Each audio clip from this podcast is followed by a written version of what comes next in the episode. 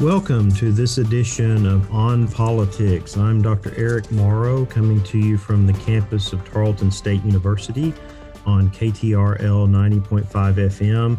And so I want to welcome you to this another week, uh, another show, and also to thank you for those that regularly listen, whether that's uh, right here at the noon hour on Sunday or it's through a podcast or through SoundCloud uh, our previous episodes are available. And the reason why I mention that is not uh, self promotion as much here as talk about what we've been doing over the past six weeks, and that is bringing in people from our Tarleton community and from the region and beyond uh, to look at a number of different facets of the impact of the COVID 19 crisis uh, on our, our society, uh, on our communities, uh, on our state.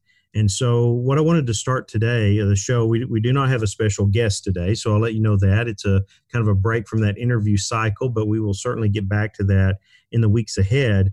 But what I wanted to do was to go back to uh, those interviews uh, and just talk about some of the implications, some of the things that we've learned in speaking with a wide range of professionals and experts in different areas, and how that helps us to understand where we are today, right now, in relation to this crisis. And so, if you remember, we started out the, this this uh, series uh, speaking with Dr. Dustin Edwards, a faculty member at Tarleton State, who talked to us a little bit about the science uh, of the virus and helping us to understand how this thing's being looked at, understood, um, learning what we know or, or, or, trying to learn more more things uh, about it as we go along uh, with the hopes for a vaccine with the hopes of good public safety sound public safety advice uh, to help people uh, going forward especially now if we look at opening back up businesses and the economy and and eventually maybe schools and so on churches uh, place other places of worship. The challenges that, that we're going to encounter in uh, having this uh, still very present and, and very real and having an impact. Uh, so that that's something that's very critical, and we'll, we'll, we'll get back to that here in just a moment. If you remember, if you've been following us, we the, the next week we had Travis Stillwell, the superintendent from Tolar ISD, talking about the impact on public education. We followed that with Jeff Sanford and Bill Leverton. Uh, Jeff from the Stephenville Economic Development Authority, and Bill from the Small Business Development Center talking about economic issues both here in our community of Stephenville, in the region, and around the state. We also had Dr. Samantha Pell uh, speaking with us about the public health implications and challenges with this. And then we wrapped this up. And as you can see, this was a very diverse series of interviews but we wrapped it up with the heads of both major political parties in the state of Texas James Dickey, the chairman of the Republican Party of Texas, and Gilberto Hinojosa, the chair of the Texas Democratic Party.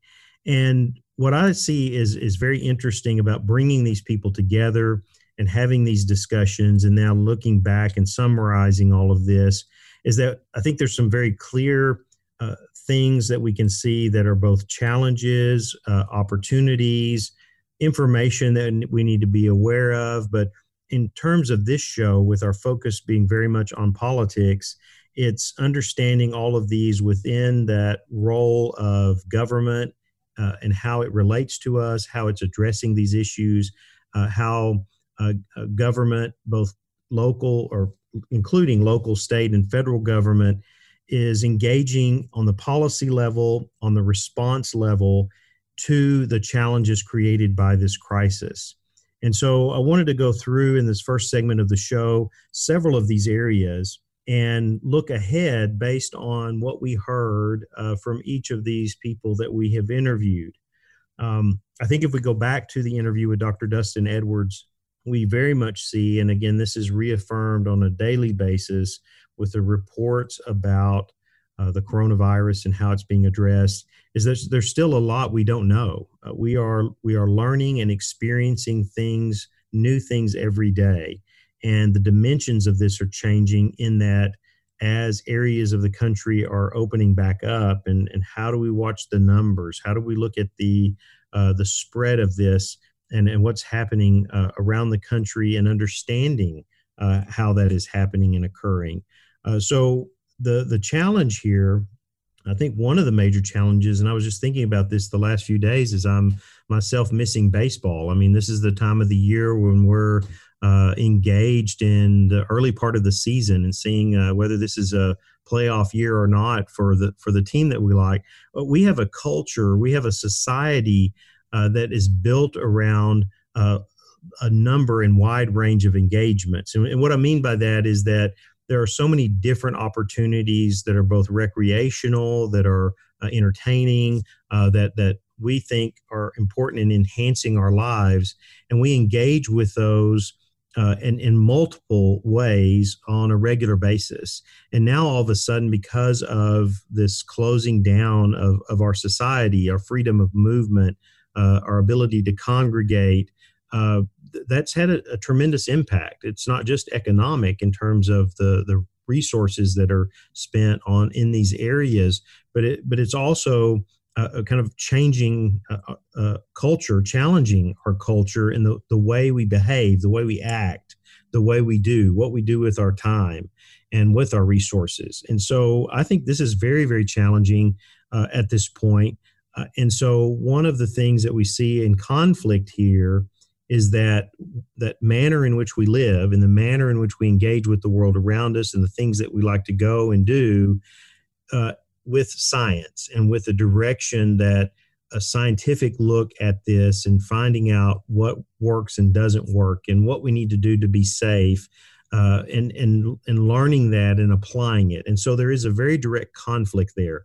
And we see that even more so now than ever with these uh, moves of groups around the country to uh, uh kind of force a reopening of states uh, in addition to just the angst that we might may all have of saying, okay, this is long enough. I'm uh, there's not many cases around me. I'm stuck in my house. I want to get out. I want to go. I want to do things. Um, so it, it's manifesting itself in so many different ways. And I think one of the things that we have to be very, very cautious about uh, in this in this period as we move forward, and as we know that there's still many more consequences and challenges that are ahead of us is we, we really have to look at what is being learned by doctors and by researchers that will help us to navigate the weeks and months ahead. Uh, I think that is so very, very critical. We, we just can't let our what we call cultural norms and our activities and behaviors supersede what we're learning about this because in the end what's in the balance is our lives and the well-being of so many people and so i think what we learned and heard there from Dr. Edwards was that, that, that this is going to be a very challenging process. This is not something that we can put some information into a computer and overnight we have uh, answers and solutions. This is this takes time.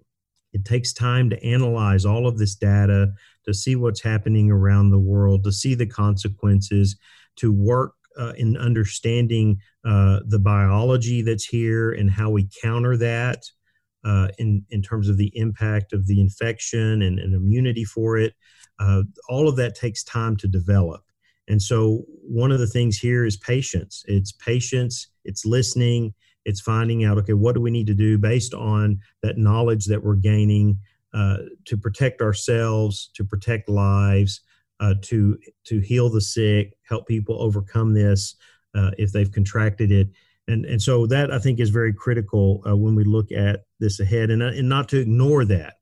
Uh, and and hopefully, and one of the things that we need to advocate is that our our government officials are not ignoring that as well. That we've seen some calls by some people that for the sake of, of our economy, that we've just got to continue to move forward. We've got to get people out. We've got to get people buying again and, and doing and so on uh, that is critical and, and that is a response that, that has to be addressed in some way and we'll get to that in a moment uh, but on the other hand we've got to find the balance in there in maintaining safety uh, protecting lives and ensuring that the medical care is there that people need as well as supporting uh, the research that is, is ongoing on this to to find secure safe uh, uh, countermeasures in order to uh, address the virus uh, and it and its spread and the fact that it may be with us uh, for a long time. So when we look back to at the interview we had with Travis Stillwell, and we look ahead in terms of public education, this is an area where people are, are really wrestling with uh, what needs to be done in the months ahead to be prepared uh, for millions of school children and college students uh, to and, and young people to be back in an educational environment. And how do you do this? I know right here at Tarleton State, uh, we're wrestling with this in terms of use of space and safety measures and and so on to to ensure the highest level of safety for our student community and our faculty and so on as we move into the fall semester. But you look at this at the public education level, and you see some significant challenges, uh, and that is the the how do they adapt to an environment where social distancing uh, may be necessary or a mask have to be worn. Uh, what what are the options that they have there with sometimes limited resources and limited space? And so I think this is going to be a consume a lot of time over the summer of school administrators and even the, the general public. I think in some of the things, and we'll get to this a little later in the show when we talk about the general election and, and voting in the fall. But I think there's some of these things that are going to have to very much be community efforts. So, what is it going to take for a school in a community to be back doing what it needs to do uh, to educate students and to provide a safe educational environment. And some of that may be outside the limitations of personnel and resources of uh, those school districts or of those individual schools. So I think it's very critical here that for all of us that we stay engaged with that. Uh, what is needed on the local level to facilitate the education of our uh, children and youth? How can we contribute to helping get things ready and be ready. And some people may not be thinking about that right now when uh, everybody's been teaching their children at home. They've been struggling through this balancing jobs or or, uh, uh, or not, you know, depending on uh, what the status of that is. But but then trying to continue that education process outside of that uh, school environment, and that that's been very challenging uh, it's going to be very challenging in that environment in the fall as well. And I think that's where we need to be ready and be prepared to kind of answer the call of how do we how do we help our schools and our teachers and our administrators uh, be ready uh, for what they need to accomplish in the months ahead in order to be able to to have that safe, uh, productive environment uh, in in our schools in the fall. We turn next uh, to the economic picture, and we had great guests. Uh, Jeff Sanford and Bill Leverton were with us, and we really focused here at the local level uh, on our uh, uh, economic progress and just what seemed to be happening here with construction continuing and uh, people engaging with the local economy. Um, we look at that on a regional level. we know that rural Texas uh, has not been impacted uh, quite as much. And part of that is the number of cases, but part of that is the early sheltering in place, people staying at home, social distancing. Uh, we, we are seeing that change in some places, but not not dramatically like we're seeing in, in other metropolitan areas. Uh, but we have to realize that this is and already is having an economic impact, both short and long term and and how we respond to this is, is going to be critical but more importantly is how our uh, local and state officials respond to this. That is going to be very critical. And what i mean by short term is we're just now seeing the numbers uh, of the impact. So prior to the show i made sure to pull up here the revenue uh, watch uh, that's available from the state comptroller uh, online. And what we've seen just in the last few months is a, a first a, a, a, small back in March we had a small drop in uh, uh, general revenue, uh, but that drop then was significant in uh, April. And so with the April reports out, we saw like a 10% drop uh, in in sales tax. Uh, we saw significant drops, and we're talking in the 40 percent plus in insurance taxes, oil production tax uh, cigarette and tobacco taxes, natural gas production, all categories are showing uh, significant drops uh, over uh, uh, this time last year. uh, and, and well, and just in the in the months. And so what we were seeing, and just to give you summarize this in a way, is up through January of this year, we continued to see revenue increases, significant revenue increase across all areas of general revenue for the state. And so coming into the year, the economic picture looked really good. It looked really on, not just on track, but ahead in terms of the gains that we were making uh, due to oil production, due to uh, population growth, and, and the growth uh, in the economic uh, infrastructure of the state. Uh, that changed, of course, in March uh, with the beginnings of closing down certain businesses, with the impact on schools, the impact on retail, and so on. And so we're starting to see uh, that impact. It's, it saw it by the end of April. The hope was that opening up the economy, opening up businesses would help to mi- mitigate some of that in May. We won't know until the end of the month. Uh, but what we saw in April was a substantial drop. And just to give you an idea in terms of dollars, uh, just in looking at the uh, uh April uh, sales tax revenue for the state, in January we had a over three billion uh, in sales tax collected, and in April that had dropped to 2.5 billion. So a 500 million dollar drop uh, in uh, from January uh, compared to January. Uh, in terms of sales tax revenue, so th- this is having an impact, and we we haven't had a decision by state lawmakers yet on cutting the state budget in this current cycle uh, but we can anticipate that that is coming.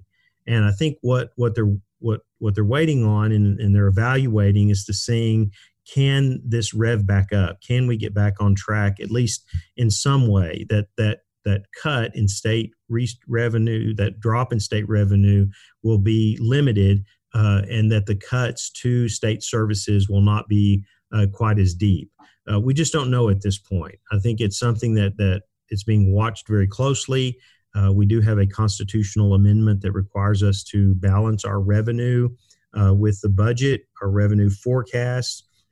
I think it's coming in that the governor, lieutenant governor, and the speaker of the House consult with each other in determining uh, the level of the cut and they're required constitutionally to move forward with that to make sure that the state is not deficit spending. Uh, so, on the one hand, and I've taught Texas government for years, I kind of look at this in a positive way. There's other challenges and issues about our revenue structure that we can uh, delve into at another time. But I look at this in a positive way is that with Texas having that uh, restriction on deficit spending, uh, it ensures that the state going into a crisis like this is not always saddled with heavy, heavy debts uh, that it that it can't meet. In fact, it's required by law to cut the budget to meet whatever the actual revenue is that's coming in. So that's that's a, a side of it that that puts us in, in a time of crisis, uh, maybe in a little better shape. Now remember, we spend less per capita on government than any other state. So any cuts in Texas to our budget are going to hurt. They're going to they're, they're going to cut into essential services. And so that is what we have to look forward to. That's the, the negative side of this, that the challenge is going to be where those cuts come and and when.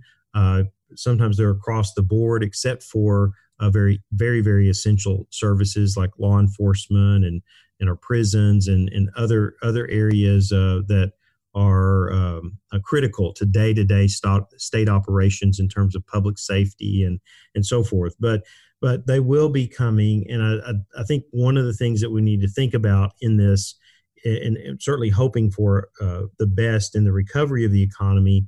Uh, but that going into the next legislative cycle, what is the long term impact going to be? The short term, we've been through this before. We go through this about every 10 years as a state. There's some crisis, some something that impacts. The last time it was a national recession that eventually impacted Texas.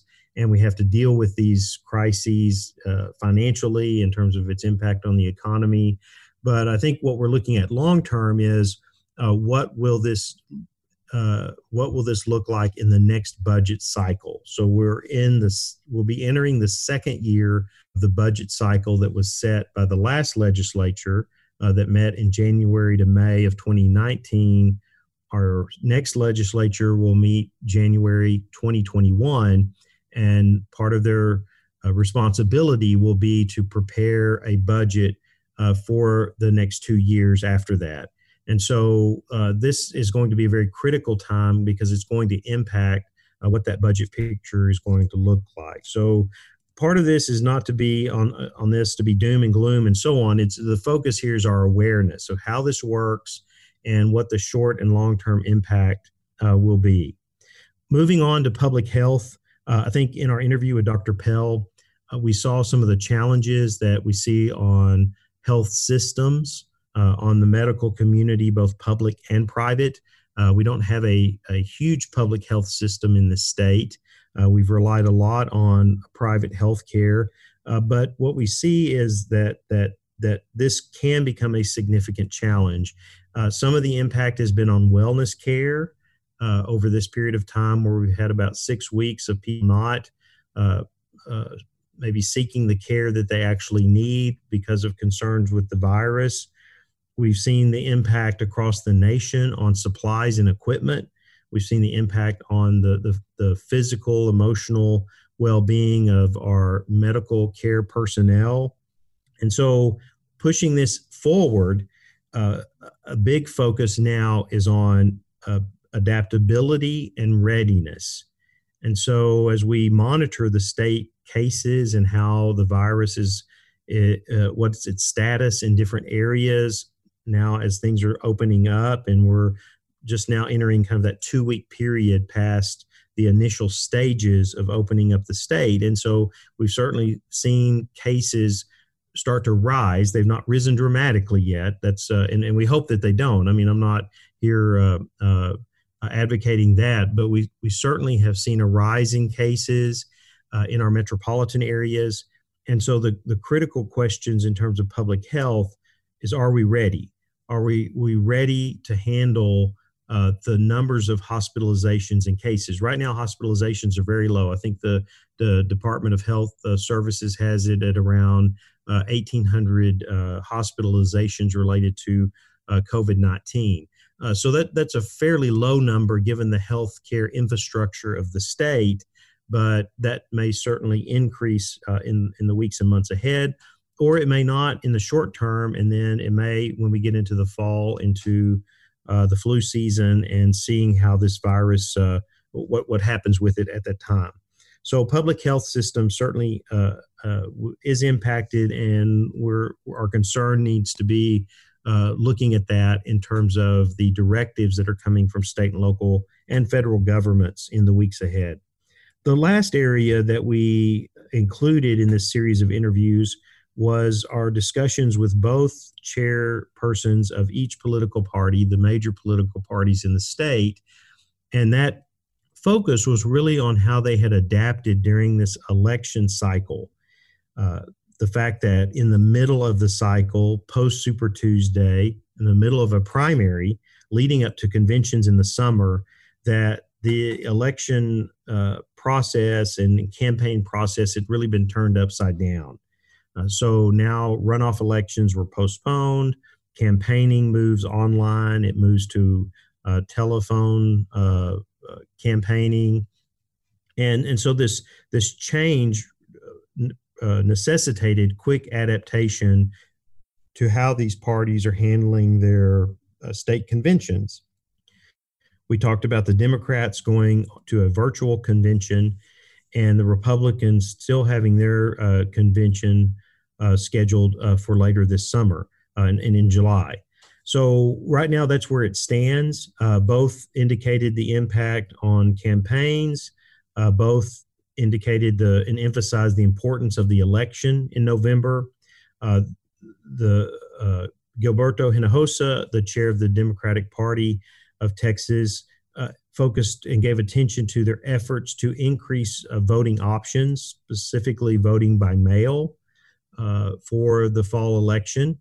Uh, we've already seen Governor Abbott increase the window of voting uh, for the runoff elections in July, and we can anticipate that that may happen uh, in the fall as well.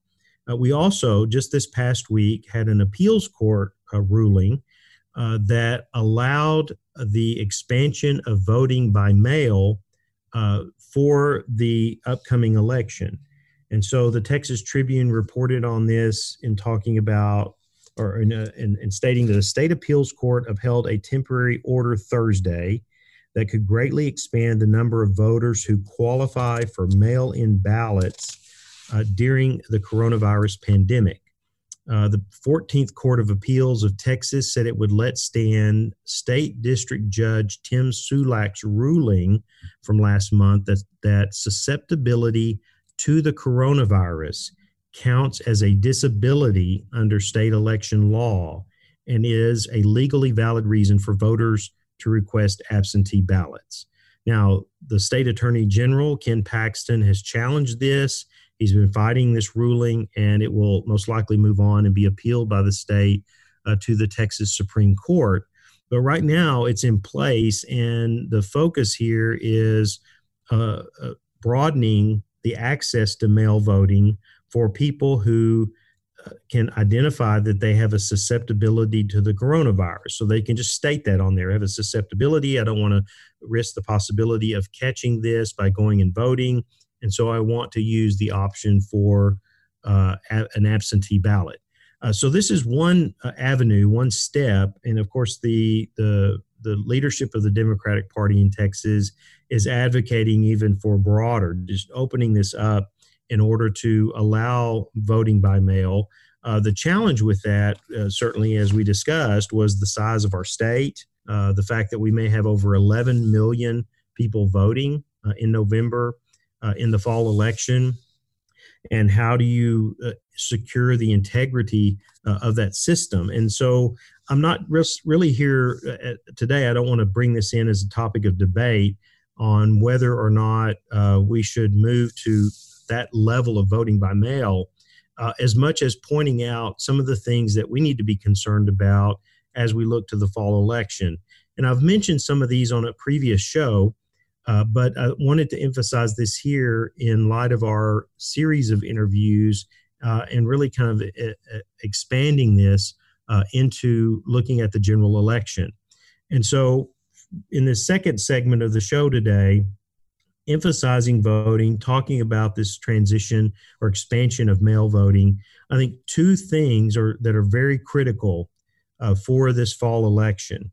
Uh, one is that state leaders and party leaders should be working and focused primarily on the integrity of our system of voting. Uh, that has to be protected above all all cost or at all costs, I should say here, because here we are in a time of national and world crisis. And the last thing that we need in a time that already lends itself to instability is to have an election process go awry to have a, an election process that is fumbled and thus the outcome becomes questionable and thus that leads to further uh, potential for further political instability i mean that's moving down a road uh, that we don't want to go uh, that we don't want to see uh, gr- greater and very significant challenges to our system of governance because we're not prepared to conduct a general election uh, in this environment and so I think the integrity of the system uh, is so, so critical. And whether that means that we need to, to, to provide additional options and in, in those options ensure integrity, that, that's, what, that's what we have to be looking at. And this is where the challenge for state and party leaders is to kind of come together around this and, and to say, well, well, if we need more options in order to provide a higher level of public safety for the elections, then perhaps we need more voting places. Um, we need uh, to a mixed uh, process here where you may not have enough voting machines to cover more voting places, but we can go back to the. Uh, it wasn't too long ago that we were using the pencil and the ballots that that you just filled out by hand. Uh, can we have mixed systems in places?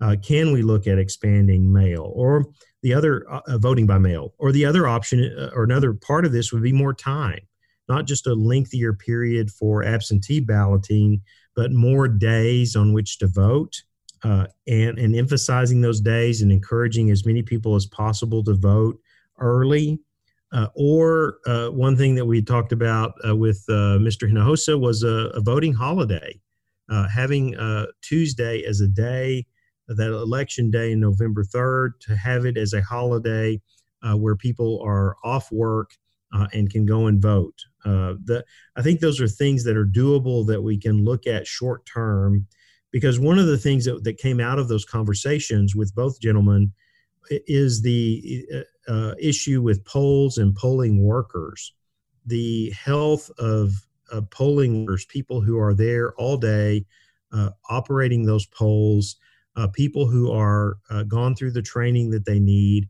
Uh, but also many of them being over 65, possibly having some uh, health conditions uh, that may compromise them and make them susceptible to the virus.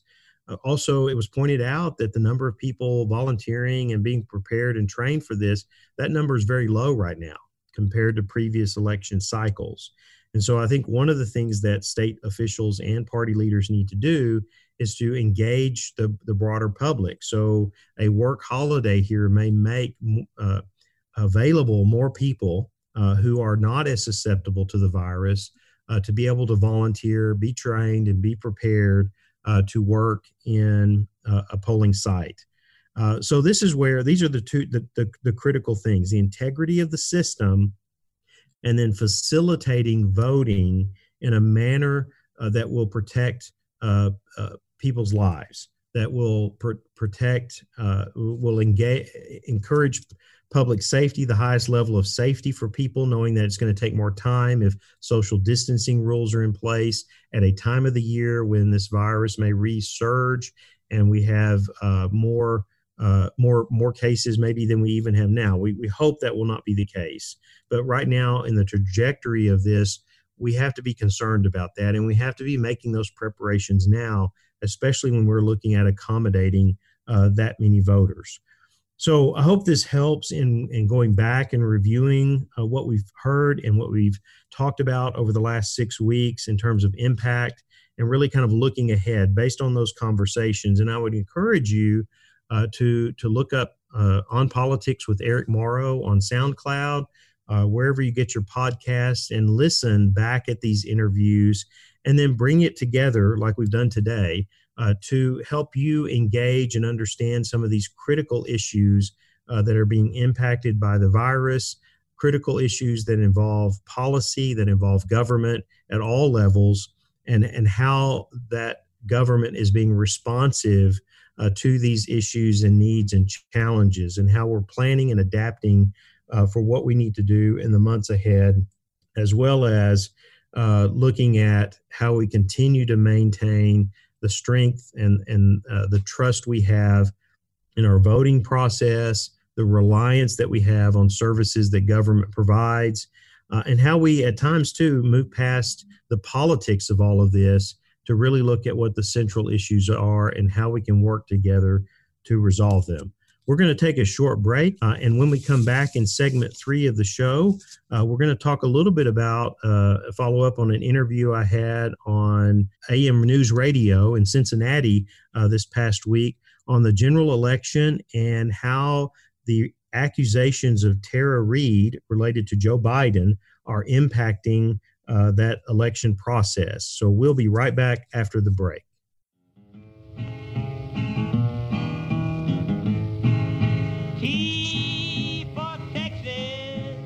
For Texas is a Texas based history podcast from historian Dr. T. Lindsay Baker. Find a new episode every Thursday morning wherever you get your podcasts.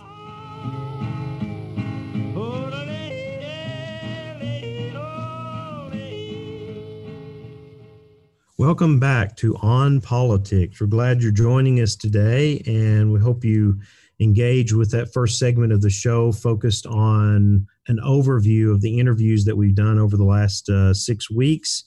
And we turn now uh, back to the general election. We've talked about that some, uh, but I had the opportunity, it'll be a week ago, to interview on WLW 700 uh, AM radio in Cincinnati uh, and talking about the Tara Reade accusations uh, of uh, to Joe Biden, uh, and so these accusations that back when she worked in his Senate office, uh, that in the early '90s that uh, she was assaulted by Joe Biden, and so she's come out with these accusations, ones which other some have confirmed that they heard at the time or shortly after the event itself. And so the interview was not so much focused, and that's not what I, I do here. And what we do on the show is get into the um, the well, is she right or wrong, or or what happened or what didn't happen, and so on. A lot of that would be speculation on my part, uh, but the the the the side other side of it is the impact of that, and so we're looking at the impact on uh, the race to the White House, on Joe Biden standing as the the presumptive candidate of the Democratic Party uh, for the presidency. And then also the secondary question that uh, I talked about in that interview was the media's response.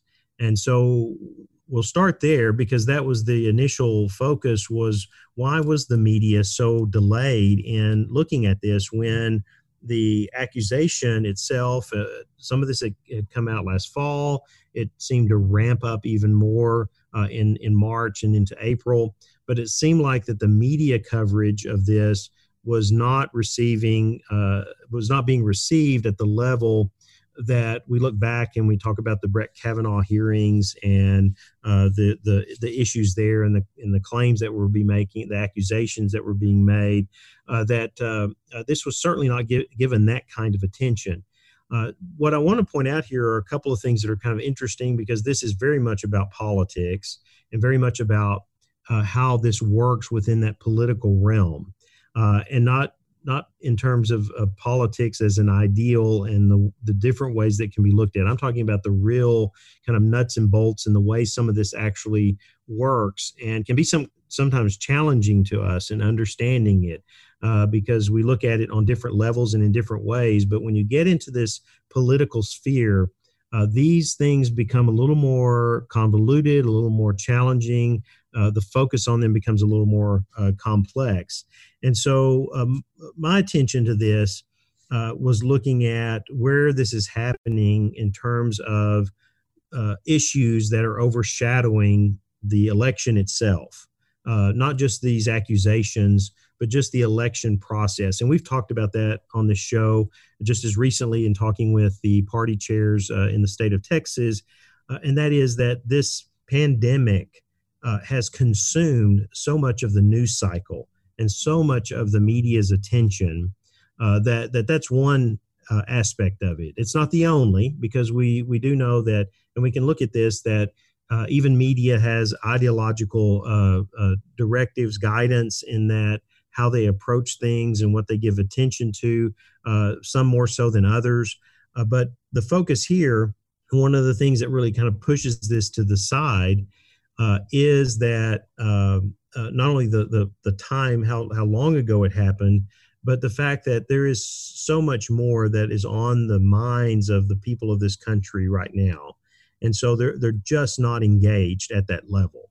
Uh, certainly, there are people that that that are engaged, that are involved in the election process, that are in, engaged with the parties, but the rank and file person is is not deeply engaged with the election cycle because they're concerned about the impact on the economy, their jobs, their health, uh, their families, uh, their their uh, freedom to move around and do and go what and uh, do what they want to do. And so I think this is very critical to understand uh, uh, how this is playing.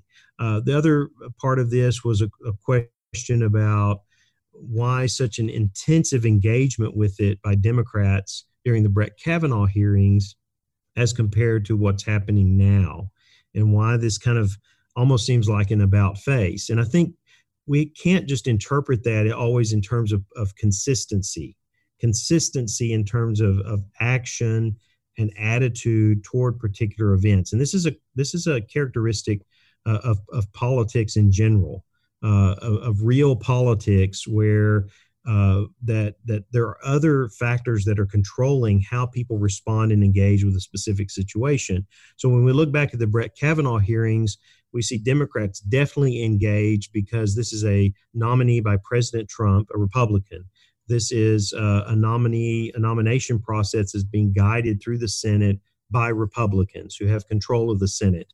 Uh, this is something that gives them uh, cause and, and, and reason to engage and say, hey, wait a minute, we want to show uh, this up against uh, other things that we've uh, identified related to President Trump or to the character and quality of his nominees.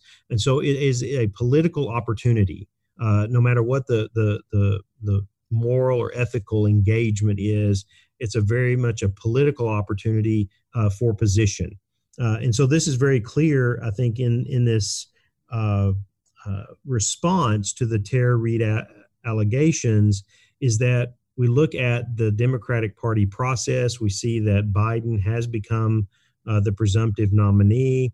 Uh, we see a very low number of Democrats who think that Biden should be replaced with another candidate. And of course, who would that be?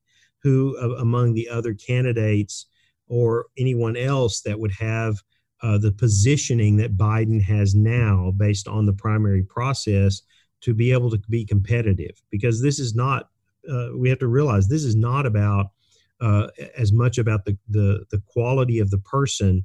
This is uh, at this point. Uh, I think that that has to be considered, and it has to be considered by us when we vote. But it's about winning. It's about putting the, the person in a position who has the the the the best possibility of winning the election.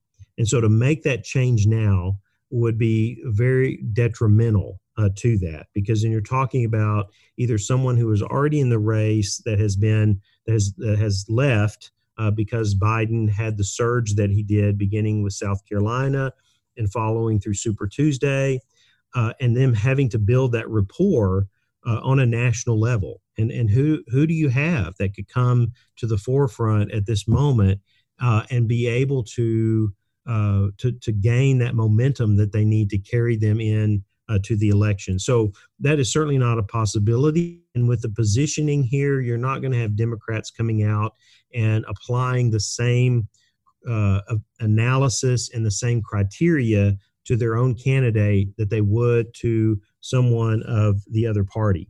The second thing that we have to look at here is public opinion.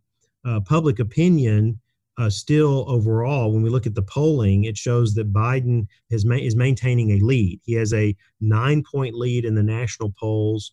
He has uh, he's leading in swing counties and swing states for the most part, uh, and it shows at this point that public opinion is is showing that this has limited effect uh, on Biden as a candidate.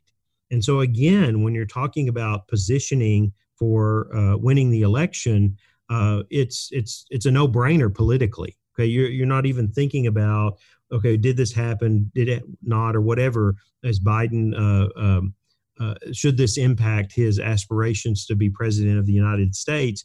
Those aren't even valid questions because the trajectory is toward that election and toward winning uh, the White House. And then the third one is is the the this is all wrapped up, and this is very much about politics, and that is the quest for power. Uh, the we have to very much understand, especially at this level, but it happens even at the state and local level, uh, that that people are in uh, politics for a wide range of reasons. Some of those reasons may be very altruistic. That may be that they're there because they want to serve uh, their fellow human beings. Uh, they may be there because they want to represent the interest and views of their constituency but there is also a very strong component of power that plays into this at, at, at, varying degrees. And it really depends on the person and it depends on the opportunity, the positioning that they have uh, in order to, uh, uh, to gain power. And so when you put all these things together, the quest for power to, to win an election like this, to be able to wake up the next morning and you're the president of the United States, uh, to uh, when you talk about public opinion and the impact that this is having, and then when you look at at positioning within the party and the potential outcome of this, uh, it's really not a question uh, of of the the impact of this and trying to address it. Uh, so as long as that that positioning remains and public opinion uh, holds steady, there's just not going to be that that impact of this on the Biden campaign. Uh, and then we wonder about where it'll be when we roll into uh, the debates and so on. Um, it's part of it on, on, on my part. Now, again, I don't know how their strategists are going to handle this, and we'll just have to see when we get there. But I don't know that Trump has a, a, any kind of standing to be able to go after Biden on this matter. Uh, we, we we already went through the the 2016 cycle, and we saw all the things that came up in terms of Trump and his behavior and his comments and his actions, and none of that uh, uh, de- really derailed his campaign. He was still able to get through the campaign and win the election. Uh, I, I, don't know that it, a, a, a, valid strategy for Trump in the debates is to go after Biden on this. Uh, I think that that's that's something that they're going to have to seriously look at uh, because uh, Biden could just as easily counter counter with not just one uh, issue but multiple issues that would question Trump's character. Uh, so I, I, think I think what we're going to see is that this is going to slowly fade from the news cycle, and we may not hear of it again uh, in the months ahead. Uh, and the only reason we may hear of it is uh, in in certain areas of the media that want to continue to follow this issue and try to push it in some way to influence uh, voters and whether they vote for Biden or not. So we will see. I mean, this is a, an interesting dynamic to see and, and how this plays out uh, within the election. I want to wrap up the show today uh, just with a quick segment uh, on talking about the coronavirus, the pandemic, and politics. So we've we've hinted all around this because in all the things we've talked about, there's some political aspect. But I just wanted to take us through this, and as the show is on politics, we we know that there is a definite political at, uh, impact of so many aspects of our world, our society, our nation, uh, and even our communities with this. And what I wanted to do for you just briefly was talk about the different levels of government that we're following, we're watching, or engaging with in this virus, uh, in this pandemic, and uh, look at what we can uh, what we may see in terms of politics and how politics play into the way that each level of government uh, addresses uh, this um, uh, the way forward in the pandemic. So when we start with the local level, I think one of the things, and, and we, we don't see many times unless we're talking with our neighbors or we're you know having a cup of coffee with someone or we're listening to local radio like this, uh, that we hear about what's going on locally. but for our local political leaders and officials, uh, the critical issues here are going to be how they follow the directives of the state. We've already seen some conflict with that in certain areas, in large metropolitan areas where you have a county commissioner or county judge or someone decide in a certain way that's contrary to the directives of the state. And so that's going to be uh, an area of political uh, tension uh, that we're going to see in certain places going forward. I think the the real issue and challenge for local officials is how to handle uh, the healthcare challenges, the capacity of medical facilities, uh, combating the the methods and ways in which the virus is spread. How do they how do they address that? And so, what we can certainly see going forward is there is going to be this tension in some parts of the state between local officials and what they're trying to do uh, to uh, to navigate this and the directives that are coming from Austin because we know the virus is impacting different areas in different ways. Places with low cases, much more likely to follow the directives directly. Places with high numbers of cases, much more likely kind of counter those directives uh, and try to uh, to limit um, uh, and scale and limit the number of cases deaths. On the state level, again, there's certainly going to be concern for capacity.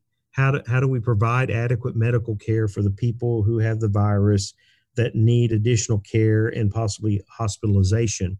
But the political part of this is how the state responds to the direction of the virus uh, because it's one thing to get on a track to saying hey look we're just going to plow forward no matter what. We're going to move forward with the economy and and all of this no matter what happens. Well we're hoping that this the virus doesn't intensify but what if it does? And how are state leaders going to respond to that? Because in one sense if it does some of them are going to be having to say okay uh, we were wrong. We need to slow this down a little bit uh, and we need to to be more cautious and careful uh, moving forward uh, and so that's going to certainly be a challenge and then the other side for state officials will be the economic challenge and that is how do we deal with the uh, short and long term economic impact and how is that going to resonate with voters? How is that going to uh, uh, how are they going to be engaged in seeing that, especially as we go into a, a legislative session? Finally, the federal level. Uh, this has been very much political, as we've seen. A lot of it is focused on the optics of it, how this is playing for President Trump among his base, how it's playing nationally. But really, the political is going to get very much wrapped up in the economic challenges uh, uh, that are going to persist, uh, both short and long term, and how the nation is dealing with this. Then it also bleeds over into an election cycle. So the fact that we are in an election cycle makes the federal response very political. Uh, it makes it every move uh, uh, can be critiqued by the other side. Every action, every word can become fodder for the opposing party in terms of the election and leading to the general election. So those those are a few things. We'll get more in depth on some of those in the weeks ahead. But I want to thank you today for joining us for this episode of On Politics. You can join us right here on KTRL 90.5 FM each week at noon. And I encourage you to do so or to follow us on Facebook, listen on SoundCloud, or where you download your podcast. Uh, this is Eric Morrow, and I look forward to being back with you again uh, next week, uh, right here at noon on 90.5 FM.